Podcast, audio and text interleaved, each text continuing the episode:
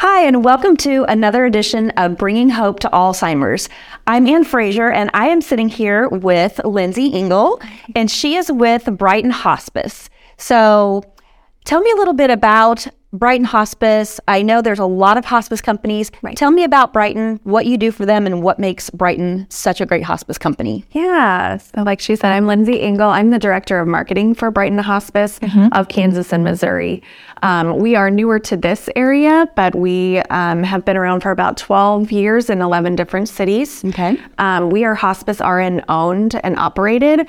So she really had a vision for what she wanted hospice to be and where um, community standards were just not quite there. And so she went out and created her own thing 11 years ago. And, and here we are growing and um, opening new sites all over. But um, as a whole, Brighton just really offers a more robust care model. Um, every single hospice that is out there gets reimbursed at the exact same rate, whether they're nonprofit, for profit, it's all reimbursed at the same exact rate. So, really, the question is what is the company willing to do with that reimbursement to reinvest it in their patients? Um, and I think Brighton really does a great job of. Um, you know, ramping up the amount of visits that we're able to do. Um, we're able to give CNA visits up to five days a week, which is amazing, um, especially for your home patients that are going through some caregiver burnout and really struggling with that um, that piece. Um, nursing visits typically start at about two to three times a week. Um, we have all the fluffy stuff, the massage therapy, the aromatherapy as well. Um, but I really think that our biggest focus is on the amount of care that we're able to give. Okay, wonderful. And what is your role with Brighton? So I am the director of marketing. So my main role is to create the relationships in our community, um, open up new referral sources, um, and also meet with these patients and their families to educate about what hospice is versus what, what most people think hospice is, um, and also making sure that their goals align with our goals um, and get them the care that they need in, in a really quick um, amount of time. Right. So with my excuse me, with my parents, they had we brought hospice in. Hospice was with us for about a year. Yeah. And I know that a lot of people feel like hospice is brought in at the end of life, like the last couple weeks or last month. But actually that's that should not be the case. Right. So tell me a little bit about why that should not be the case. So, um, you know, years and years ago, that used to be hospice. Hospice was, you know, those last few days, those last few weeks. But Medicare has really seen the benefit of reducing those hospitalizations and getting involved in these patients' lives sooner um, rather than when it becomes an emergent situation. So I always say if I could go and change the word hospice tomorrow just to take that stigma away, I would. Um, because when you hear that word, there's an immediate trigger that happens, especially um, in our older generations who that was that's what hospice was. Um, but now there's just so much more to the benefit and um, getting involved earlier, rather, like I said, when it comes to these emergent kind of chaotic situations, um, it's it's so much better, and the journey looks so much better, and we're able to almost see kind of um, an uplift of our patients because they're receiving the care that they want. They're staying in their homes, which reduces the ability to maybe, um, you know, catch something else that's in the hospital that just kind of sends a, a tailspin after tailspin. Um, everybody thrives in their own home and in their special environment. So our goal to keep them there, we do see um, patients that stay on for a year or longer, as long as their main diagnosis is showing that there's still a decline there, that it's still progressing, we can keep these patients on a lot longer. Yeah. So That's so, so important. Hospice was fantastic Yeah. with my parents. Um, they had social workers that would come in and check on me as the caretaker. Right. And uh, they came in and brought different activities for my parents. And it was Christmas time, and she brought three books because there's myself and my siblings, and brought "Twas the Night Before Christmas" because my parents were still able to to read that story and record their voices. So it's just hospice does a lot of really great things that helped us as a family. absolutely. And so, and kind of held our hand as we walked through that journey. Right. Um, let's focus in now on uh, dementia, Alzheimer's, all dementias. Right. What would you say is the largest percentage? I mean, what is the percentage of people that you guys are involved with in hospice that have some form of dementia? Um, quite a bit, to be honest. Um, there's always I feel like there's always something else going on similar to your parents. There was cancer involved, mm-hmm. um, but I see it more often than not. Mm-hmm. Um, and so, fifty percent, eighty percent, um, maybe maybe around the seventy-five percent. Okay, have some form of dementia that we're dealing with. Yeah. Okay. Yeah, and that might not be their their main diagnosis. Sure. But it definitely adds in how to care for that person, um, how our approach is. You know, when our CNAs are coming in and, and maybe that person doesn't remember who they are, there's a whole new approach that has to be brought in with how we care for them. And so mm-hmm. to take those kind of things into consideration is super important. Okay, good. Yeah. Do you guys have special training that you go through that really helps? Because dementia, you know, I know firsthand, but for most people, if they've not really sat down and, and because someone with dementia will tell you, "Oh, I feel fine," right? But they're wincing, right. or you know. So, what kind of training do does your the staff go through, and what do you see as far as that being able to help in in, in dealing with with loved ones and, and with family members with with with dementia? Right. right. So there's a lot of different trainings um, and ongoing education that comes in um, to play. We're looking for. Um, we train on looking for facial grimacing. We're looking for different body language with those patients. Um, you know, we do with a lot of our dementia patients, we deal with a lot of refusals of care. Um, we're working through talking through those situations. How do you create that trust mm-hmm. with a person that you're almost having to introduce yourself to every time you you see them? How do you create that trust? Because those cares have to be done. Right. We can't have a missed visit every single time. So working through those challenging situations and then um, knowing how to not trigger certain behaviors. Um, all of that is ongoing um, and it's repetitive, but it works.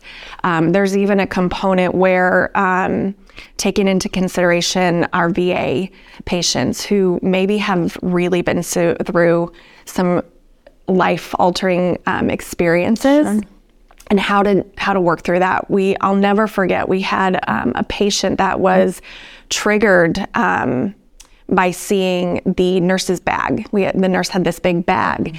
He was triggered because to him, when we got the background about you know where he had been, he was triggered by seeing that bag as a body bag. And so he was right back into a war scene, and we didn't understand what it was until we got to the family. We said, "Hey, you know, this is well, this is what he thinks that is." Um, and so working with our team, like, let's leave our bag outside the door. Let's work on whatever doesn't trigger this patient mm-hmm. and allows us to care for him best. Right. So there's just so many little nuances, and every patient is different. So if you have a kind of a standard of what it should look like or different you know tools in your pocket to get mm-hmm. through those situations it's it's it's the best for everybody right that's good. I love to hear about that because it is such a different demographic, so to mm-hmm. speak, than someone that is aware of what's going on and understands pain and understands where they're at. Um, because that's kind of the big thing is for people to call in hospice, like like we said, um, people think that that means it's it's time your time is over almost. Right. right. How long do you guys typically like in, in, a perfect scenario right someone is ill how long would you get involved and stay involved because like let's say it's a terminal right. illness whether it is Alzheimer's, dementia, um, coupled with something else. Right. What's a perfect scenario for you? So, regulation states that if a person is giving a, given a terminal diagnosis, it's a six month or less prognosis. However, none of us have a crystal ball right. what that looks like. So, I can say that someone has six months tomorrow and you know, a year, a year and a half from now, they're still here. Mm-hmm. Um, we have um, kind of a recert period that goes every 90 days. And so we have to just look at our documentation and say, yes, this person still qualifies. Okay. Best case scenario is when we're with these families for that eight to 12 month range. Mm-hmm. That's the best case scenario where things are still progressing. We're able to give the patient time, we're able to give that family time and really prepare them for the end of life giving them all the quality that we can, um, keeping them in the home and versus the hospital stays, the skilled rehab stays, you know, rinse and repeat. That's that's what we see um, nine times out of ten with the patients that we we get referrals on mm-hmm. is they've been through so much by the time that they get to us that they're just tired. And so is the family. The mm-hmm. family is providing the rides back and forth. They're sleeping on the couch in the hospital. They're all tired. Mm-hmm. So let's wrap our arms around them and let's give them the best um, you know, the best time that they have left. Um, but that, that eight to 12 month, I feel like you can accomplish so, so much. And all of our team gets to be there. They get the social worker, they get the chaplain, they can add on some of, you know, the massage therapies and that kind of stuff during that time. Um, but when you have that quick two weeks, you're trying to fit all of those visits in such a short amount of time and everybody's trying to say you know everything that they need to say and get out before and it's just it's not enough. It's mm-hmm. not enough and it, it breaks your heart sometimes. Right, mm-hmm. right.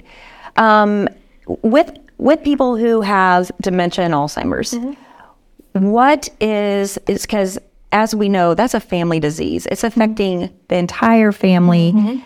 Do most of the people that you see have a loved one sitting alongside them who's able to help um, talk about what's going on and able to really give you, you know, this is what they've been doing, or or do you see people that they don't really have someone in their family?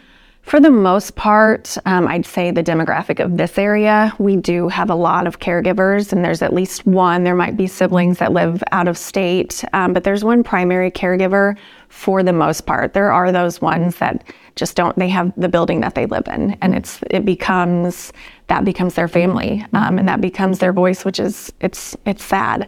Um, but those are almost the ones that need us even more Yes. um, because you do become these you do become their family Right. um, but i'd say the majority in this area um, in particular we we see that they do have that caregiver and um, there's a piece of that where with this specific um, diagnosis we have to deal with those families in a different way because some of them are already grieving before that patient even passes. They're grieving the loss of of mom knowing who who she is. They're grieving these losses of not remembering, you know, significant milestones. They're already going through that grieving and loss process before that patient goes. And so there's a lot of um, support that we can give that caregiver prior to if we're able to get in there Yes. earlier. Which is what we experienced. Right. Which was fabulous. Yeah. So wonderful. Anything else you want to say about hospice care? Um, I would just keep on hammering that, breaking the stigma of you know the H word, and really um, encouraging those who are going through, um, especially you know diagnoses like dementia and Alzheimer's, to reach out and and just get that piece of education. Anyone can call a local hospice company mm-hmm. just to get that information. It does not have to go through a doctor. It does not have to go through the hospital for you to be able to pick up the phone and just ask questions. Paint the picture of what's going on in your home and let's see how we can help. Whether it's hospice services, home health, palliative, there are a lot of community resources that we're all connected to. So that would be my encouragement is to let's get past that H word and find out and dig for what it really is and find out what's available to you. Right. Because it is actually easing the burden Right. for the family and the loved one. Because, like I said with, with my parents, um, just being able to make my mom more comfortable because she was not able to say she was in pain, but she was in much more pain than we actually realized until hospice got involved. So, um, thank you for what you do. I, it's it's very needed. It's not always the the kind of situation where you want to meet people, Right. But it is very much needed, and um, I know you guys do a great job over there. So, Well, thank you very much for inviting me. absolutely. All right, we will see you all next time. Thanks so much for tuning in.